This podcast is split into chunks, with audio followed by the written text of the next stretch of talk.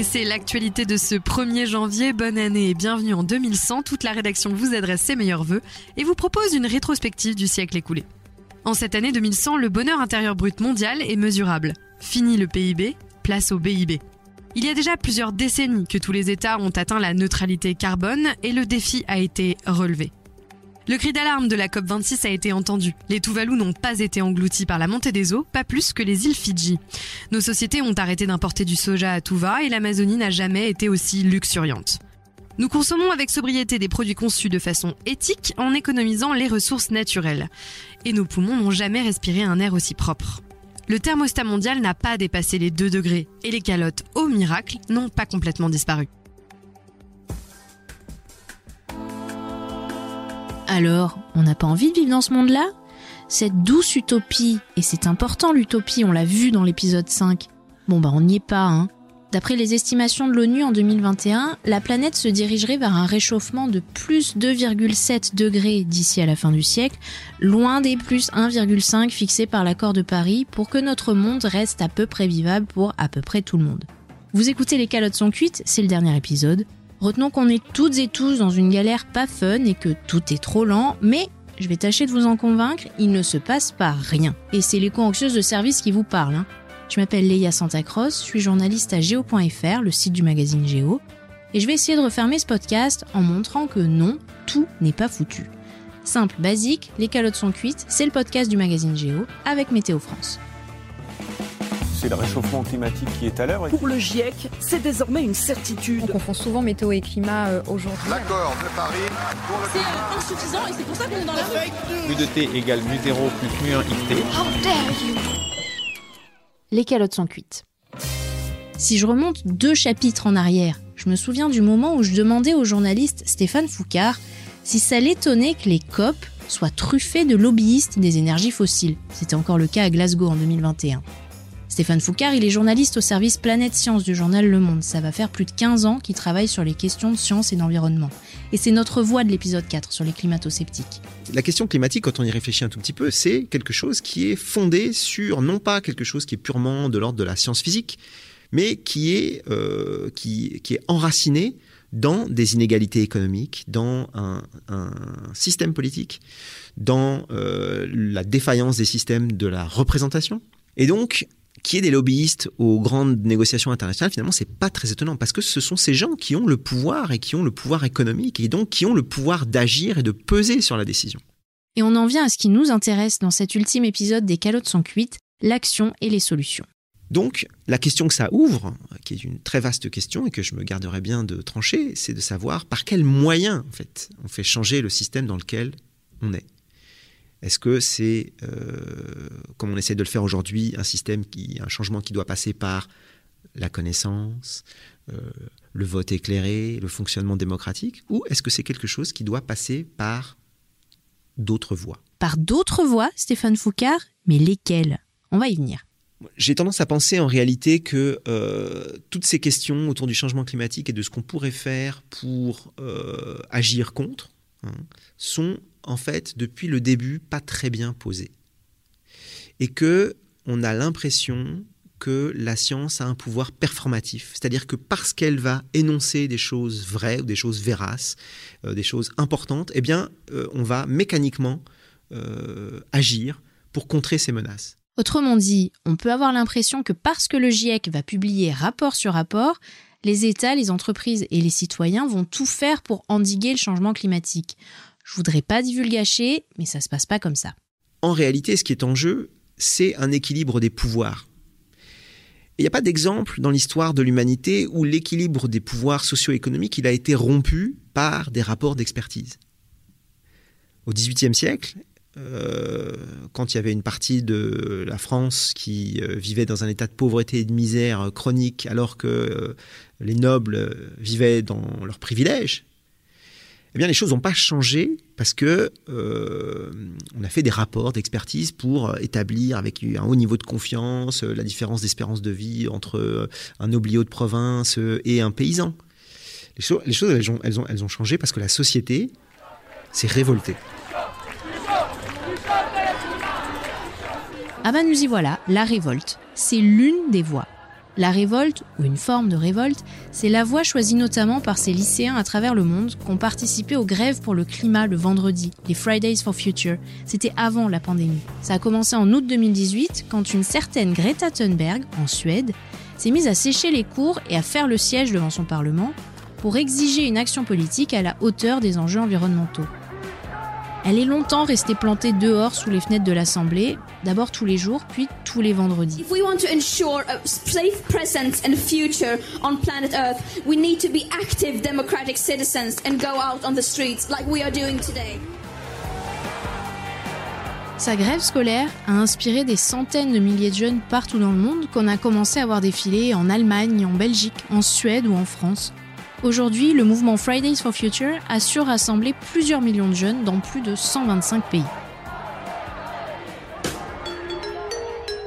Dans un tout autre style, et si on se place à l'échelle des pays, là non plus, il ne se passe pas rien. Il y a toujours cette voie institutionnelle, celle-là, qui consiste pour les États membres de la Convention cadre des Nations Unies pour le climat, oui, Pingou, la C N U C, qui consiste donc pour les États membres à jouer le jeu des COP, les conférences des parties, comme celle qui s'est déroulée à Glasgow en deux mille vingt et un.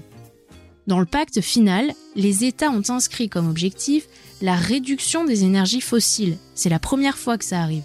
Ça vaut ce que ça vaut, mais c'est pas rien. En parallèle, il y a près de quarante pays, dont la France, qui se sont engagés à mettre fin au financement public à l'étranger de projets d'énergie fossile dès deux mille vingt-deux. Et plus de quarante pays, dont de grands gourmands en charbon comme la Pologne ou le Chili, ont accepté d'y renoncer au charbon.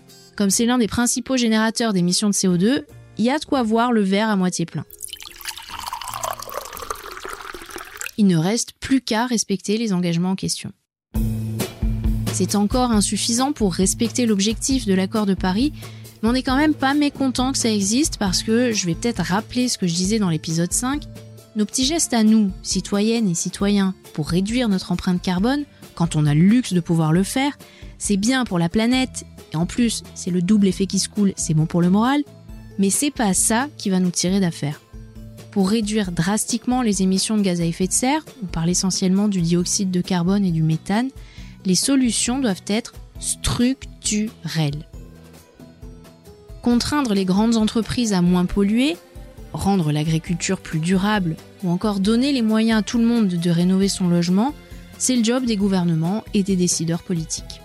En France, à l'échelle des collectivités locales, là aussi c'est loin d'être le néant.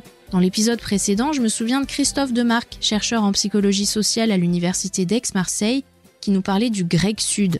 C'est pas mon kebab préféré, hein. C'est une sorte de GIEC miniature à l'échelle du sud de la France.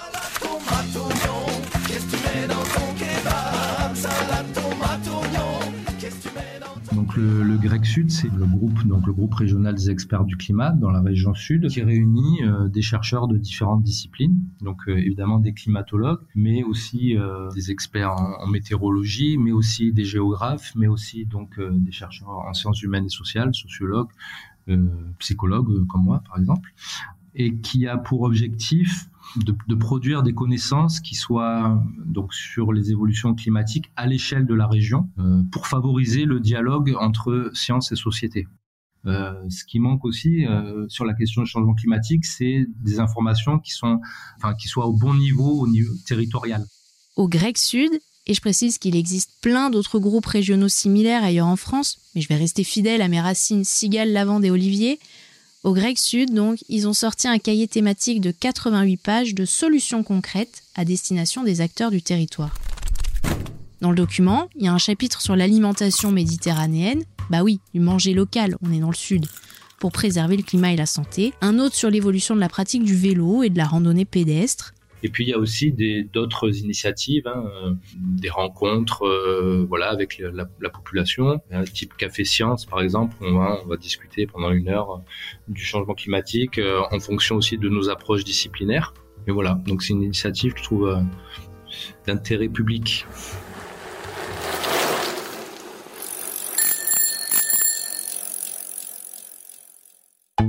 Et dans la série, il y a des choses qui avancent. On peut rappeler qu'il y a eu en France une convention citoyenne pour le climat. cent cinquante Français ont été tirés au sort pour plancher sur des propositions, pour réduire les émissions de gaz à effet de serre d'ici à deux mille trente. La joie d'en finir, après des mois de travail.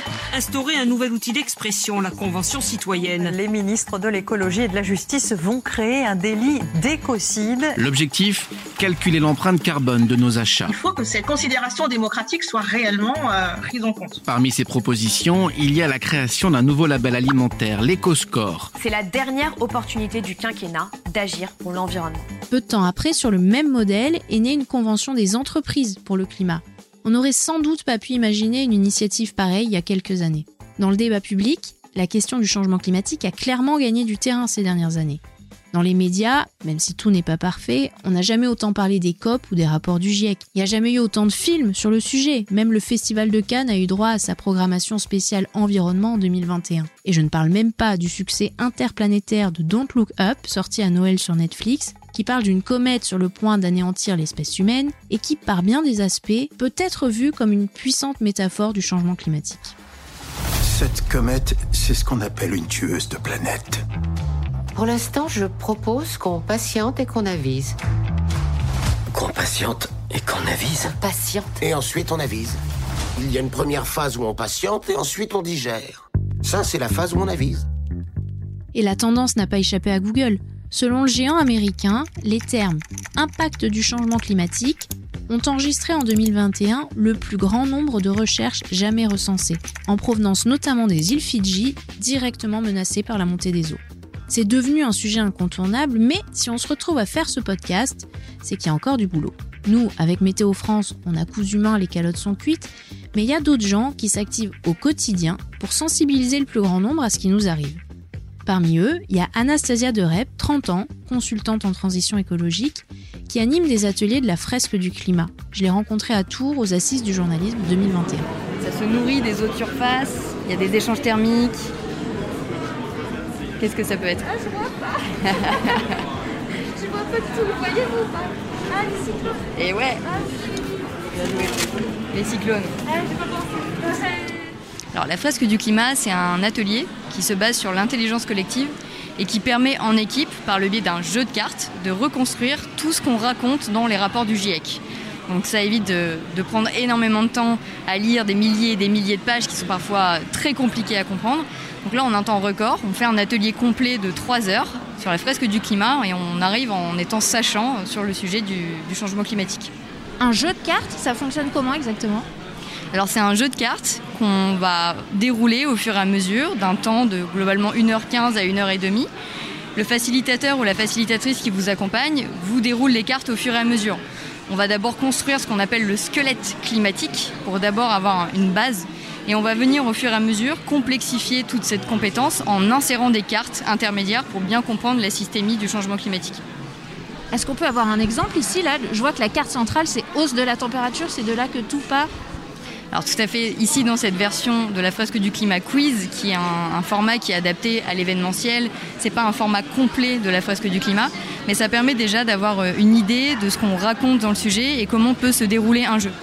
Donc on libère la hausse de la température, c'est une carte qui n'est pas cachée, à la base toutes les cartes sont cachées et au fur et à mesure on va les dévoiler en questionnant le public qui va donc passer. On les déscratche. On les déscratche, exactement. On enlève ce fameux scratch de la fresque quiz. Et donc la hausse de la température, quand on parle de changement climatique ou parfois de réchauffement climatique, on a compris que c'était un sujet de hausse de température. Mais on se rend compte que la plupart des gens ne savent pas pourquoi. Il y a beaucoup de confusion entre la pollution, les déchets, la gestion de l'eau et le changement climatique. Donc avec la fresque du climat, on, on essaye de faire comprendre aux gens de, de quoi ils en retournent concrètement et à la fin, ils arrivent à, à remonter sur les causes et conséquences du changement climatique. Vos victoires à vous, est-ce que vous en avez en tête ? Alors, par rapport à la fresque du climat, on a fait plus de deux cent mille personnes. deux cent mille personnes ont déjà joué dans le monde à cet atelier. C'est un atelier qui a été traduit en vingt-cinq langues. On a des référents locaux absolument partout dans le monde maintenant et ça continue à croître, donc on est, on est vraiment super contents de ça. À la fresque du climat, ils vont dans des écoles, aussi bien dans des classes de primaire que dans l'enseignement supérieur. Ça leur arrive aussi de se rendre dans des entreprises et ça leur arrive même de se retrouver à former des parlementaires. Les gens sont ravis, sortent parce qu'ils ont enfin compris et ils sont capables ensuite d'aller en parler à des collègues, à des amis, à leur famille et, et s'ils peuvent ensuite faire un peu de lobbying pour le faire dans leur boîte ou auprès de leurs proches, c'est quelque chose qui est, qui est gagné. Le, La sensibilisation, C'est un, quelque chose qui demande, demande assez peu d'énergie, mais qui a un impact très fort. On dirait presque qu'il y a de l'espoir là-dedans. Ouais, il y a de l'espoir. Il y a de l'espoir parce que quand on a compris, on se dirige vers des solutions qui ont vraiment de l'impact. Mais voilà, il faut vraiment prendre en considération qu'on a un mode de vie très carboné et il faut franchir une marche qui est très très élevée. En réalité, en France, on est de l'ordre de onze tonnes, onze tonnes équivalent C O deux. onze tonnes équivalent C O deux par personne et par an. Si on veut respecter l'accord de Paris, si on veut atteindre la neutralité carbone, il faut qu'on divise par cinq ou six. Tous les pays du monde ne sont pas de cet ordre-là. Donc ça veut dire qu'à d'autres endroits sur Terre, la marche à franchir est beaucoup plus acceptable pour atteindre ces fameux deux tonnes. Nous, on est à onze, donc il faut qu'on aille grignoter un peu sur tous les secteurs d'activité. Mais c'est évidemment possible et on a déjà des solutions qui existent dans l'ensemble des secteurs, donc ça c'est prometteur et c'est prometteur aussi parce que ça va permettre de développer énormément d'emplois en réalité. Donc ouais, moi j'ai pas mal d'espoir quand même, je suis contente de, plutôt contente de faire partie d'un, d'un mouvement qui, qui essaye de militer mais de manière pédagogique. Il y a plein d'autres manières de militer, moi j'ai choisi celle-ci, mais euh, toutes les, toutes les forces sont là et sont présentes et on en a besoin. Il y en a un qui voit parfaitement ce que c'est les fresques du climat et qui a choisi une autre manière de s'engager, une autre voie. C'est l'éco-aventurier et conférencier Benjamin de Molliens, qui est allé animer quelques ateliers de la fresque à Glasgow lors de la C O P vingt-six, on y revient toujours. Mais pas n'importe comment, il y est allé à vélo et un peu en bateau. Son truc à lui, c'est de capter l'attention des gens en réalisant des aventures au grand air ou en pleine mer, un peu dingues. En l'occurrence, des aventures zéro déchet, ou plutôt autant que possible zéro déchet. C'est pour ça que son compte sur Instagram s'appelle Ben Expédition Zéro. Il a trente-quatre ans, il est breton, il vit à Marseille, mais on s'est parlé juste après le réveillon depuis Pézé-Valandry sur le domaine des Arcs. Comme la connexion était un peu pourrie, il nous a répondu dehors depuis la terrasse, vue sur les montagnes, mais emmitouflé dans sa couette, d'où le son qui est ce qu'il est. Éco-aventurier, c'est donc réaliser des aventures sportives pour sensibiliser à la protection de l'environnement. Donc, c'est des aventures en pleine nature et par le biais de l'émotion, de l'émerveillement, du dépassement de soi, on arrive à embarquer des gens au-delà des convictions.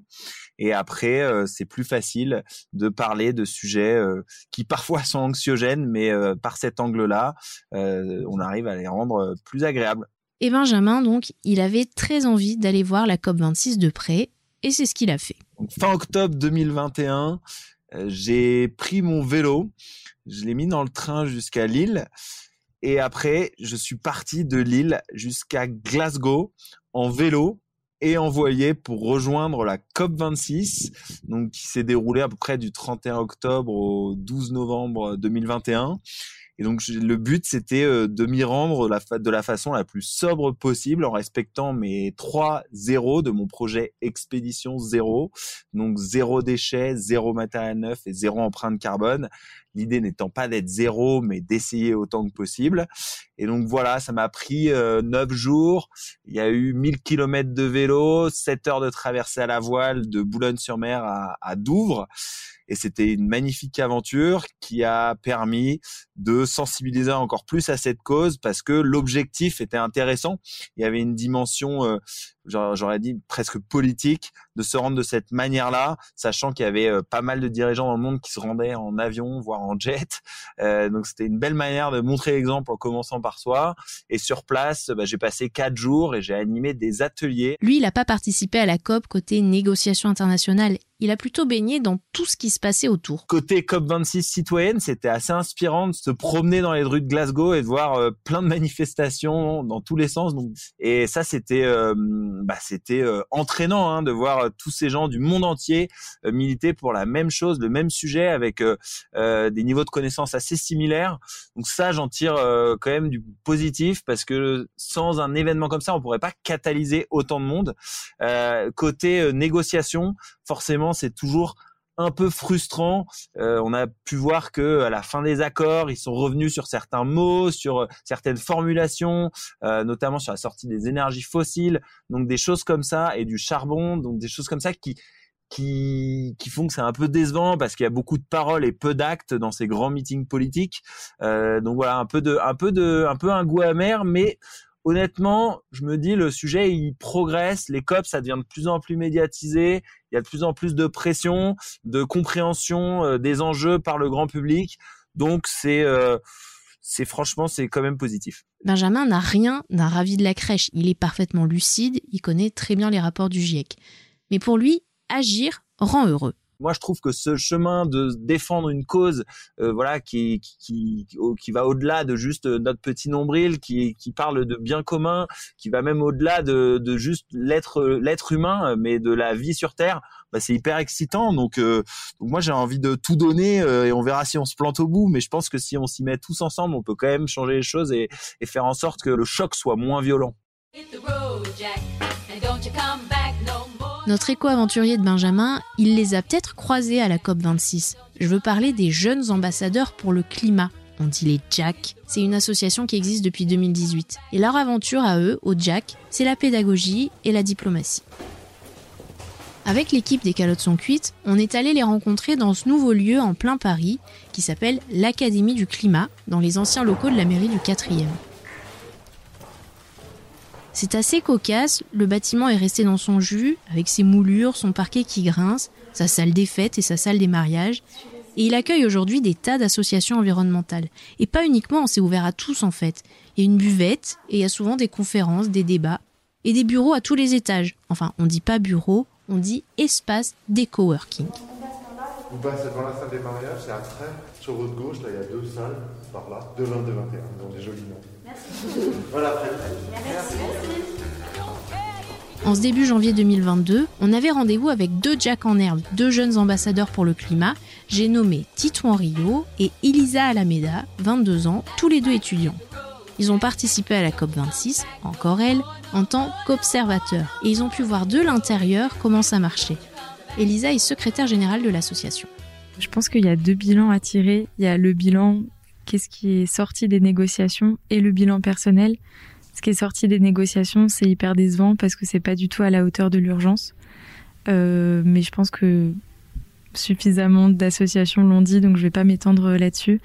Après, il y a le bilan personnel où c'était quand même une expérience assez incroyable de vraiment découvrir les... parce que c'est une COP, comment ça fonctionne. L'environnement, en fait, dans, dans quel environnement les négociateurs et négociatrices euh, négocient. Et je trouve que ça fait beaucoup réfléchir parce qu'on se rend compte, même nous, en tant qu'observateurs, et en restant qu'une seule semaine, c'est épuisant. Euh, je crois que c'était vraiment un constat partagé par, par toute l'équipe. Ça fait prendre du recul, en fait, par rapport aux, aux résultats des négociations. On se dit qu'ils font ce qu'ils peuvent. Ça n'empêche pas qu'on peut les critiquer sur plein de points, hein, bien sûr. Mais ils font ce qu'ils peuvent, que chaque petit pas est aussi bon à prendre. Évidemment, ce serait mieux des grands pas, mais il faut quand même prendre les petits pas. Et que nous aussi, on a beaucoup de pouvoir et on peut continuer d'agir. Il ne faut pas attendre la COP vingt-sept, la COP vingt-huit, la COP vingt-neuf pour le faire parce que sinon on n'arrivera à rien. Je voulais juste rajouter que, comme Elisa l'a dit, on... Lui, c'est Titouan Rio, le président de l'association des JAC. Il était venu exprès de Nantes ce soir-là. On fustige souvent les, les COP, mais je pense aussi que les enjeux environnementaux sont un défi d'une importance qu'on n'a jamais connue encore dans l'histoire de l'humanité, que c'est un processus qui s'inscrit sur plusieurs centaines d'années, voire un millénaire, et qu'on ne on, on pourra pas euh, régler ce problème euh, en trente, quarante ans. Ça s'inscrit sur le temps historique. Les conséquences qu'on nous annonce, on va se les prendre. Par contre, euh, ne rien faire, c'est pire. Donc euh, c'est pour ça que je dis que la COP est toujours mieux que du déni et de l'inaction. Quand ils ne sont pas aux COP, les JAC, les jeunes ambassadeurs pour le climat, font eux aussi des interventions auprès de publics scolaires, primaire, collège, lycée, enseignement supérieur. Et dans leur présentation, ils ont un volet solution, précisément celui qui nous intéresse. Je pense que le premier point, c'est qu'il n'y a pas de recette de cuisine qui va marcher à tous les coups. C'est pas on suit telle et telle étape et paf, plus de changement climatique. C'est quelque chose qui est, qui est déjà, qui est déjà en cours. Ce que j'aime bien dire aux personnes, c'est vraiment leur demander « Toi, qu'est-ce qui te fait vibrer ? Qu'est-ce qui te tient à cœur ?» Parce qu'en fait, il y a des personnes qui vont adorer, je sais pas, le côté créatif et faire plein de choses soi-même et réduire leur consommation. D'autres personnes qui vont, euh, à l'inverse, euh, aimer, je sais pas, des, des questions juridiques ou le plaidoyer et qui, elles, veulent euh, chercher à attaquer, comme par exemple euh, l'affaire du siècle. Pause ! L'affaire du siècle. Vous vous souvenez peut-être ?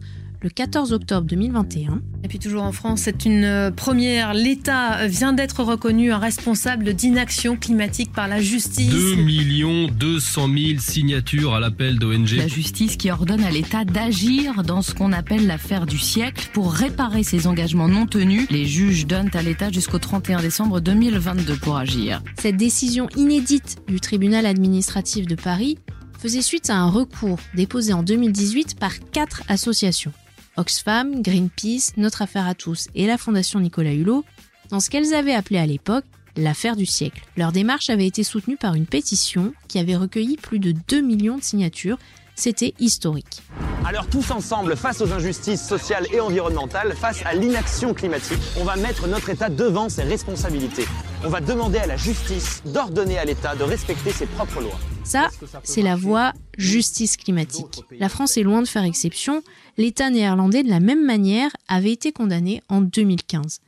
Et selon un rapport du Programme des Nations Unies pour l'environnement, le P N U E, le nombre des poursuites judiciaires relatives au changement climatique a nettement augmenté ces dernières années. En deux mille vingt, plus de mille cinq cents recours en justice pour motifs climatiques ont été déposés dans une quarantaine de pays, la plupart aux États-Unis. Ça fait deux fois plus qu'en deux mille dix-sept. Pour l'ONU, ouvrez les guillemets, le contentieux climatique contraint les gouvernements et les entreprises à poursuivre des objectifs plus ambitieux.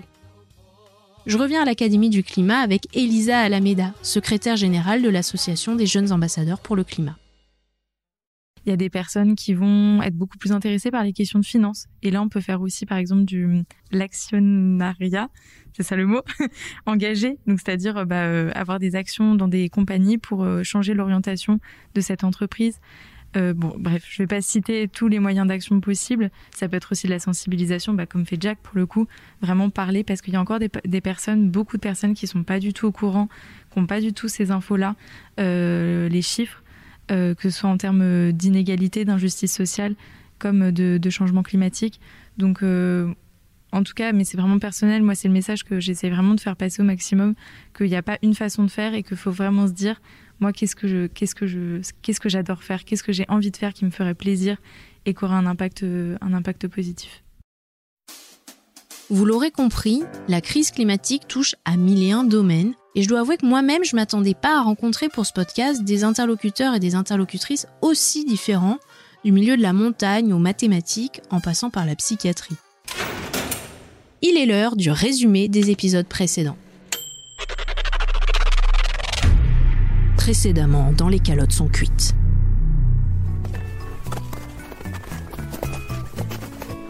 Souvenez-vous, on a commencé ce podcast « Les crampons sur les calottes des glaciers alpins ». Là, c'est quand je suis sur le glacier de la Girose, l'une des plus grandes calottes des Alpes du Sud. Et quand on s'enfonce avec les crampons, c'est comme marcher dans de la granita. Et depuis, qu'est-ce qu'on en retient ? PowerPoint en cinq points. un. Le climat a toujours changé sur le temps long à l'échelle des temps géologiques, mais jamais aussi vite en quelques décennies. deux. Il ne faut pas confondre météo et climat. La météo se préoccupe des conditions atmosphériques d'aujourd'hui, de demain ou d'après-demain, alors que le climat va s'intéresser aux valeurs moyennes sur plusieurs années, sur une échelle de trente ans environ. trois. Non, le GIEC n'est pas un repère de dangereux pantins instrumentalisé par les États pour alarmer les populations. C'est un concentré de science, de rigueur, de consensus et de transparence. quatre. Le réchauffement est causé par les émissions de gaz à effet de serre dues aux activités humaines, qui sont également à l'origine de l'augmentation de la fréquence et de l'intensité de plein de catastrophes naturelles. cinq. Ça vous déprime ? C'est normal. Vous avez du mal à concevoir l'ampleur du phénomène ? C'est normal aussi.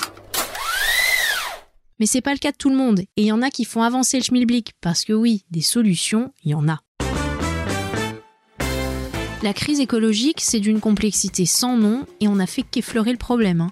Mais retenons que si on a les bases, déjà, c'est moins nébuleux. Si, après toute la série des calottes sont cuites, vous êtes encore en P L S, éco-anxieux plus plus, je vais vous ouvrir ma boîte à outils personnelle, mon kit de survie, qui s'est bien étoffé au fil des épisodes. D'abord, souvenez-vous de ce que disait le psychiatre Antoine Pellissolo dans l'épisode cinq, se rapprocher de la nature et d'organisation environnementale. Il y a les fresques du climat, on en a parlé, et prenez les JAC aussi, les jeunes ambassadeurs pour le climat. Ben justement, en deux mille vingt-deux, ils projettent de lancer une grande marche de trois mille bornes dans l'Hexagone. Ils ont appelé ça le Relais Jeunes.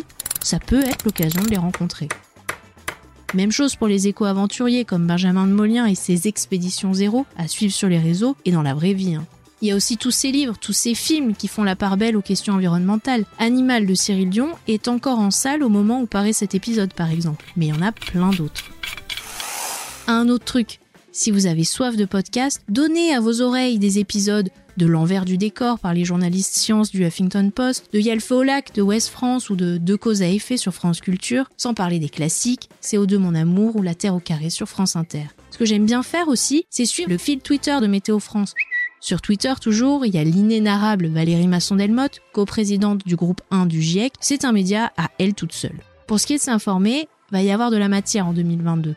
On enregistre en janvier, avant les élections présidentielles qui se profilent au printemps, et avant la sortie des volets deux et trois du sixième rapport du GIEC, à paraître en février et en mars. Mais cela, maintenant, vous savez comment ça marche. Et vous pourrez suivre toute l'actualité environnementale, par exemple dans les pages Planète du journal Le Monde, ou évidemment sur G E O point F R. On vous espère, chères auditrices, chers auditeurs, mieux armés pour comprendre ce qui se trame.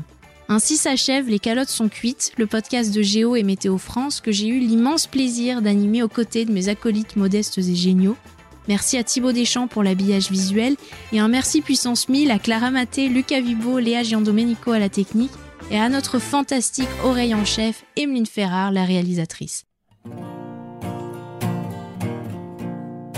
Un immense merci à vous de nous avoir écoutés. Si ça vous a plu, n'hésitez pas à diffuser, à en parler autour de vous. Vous pouvez retrouver les épisodes des calottes sont cuites sur toutes les plateformes ou en passant par G E O point F R. Don't look back, comme dirait Bob Dylan, sans trop m'avancer par les temps qui courent, mieux vaut looker up. She's got everything she needs. She's an artist. She don't look back.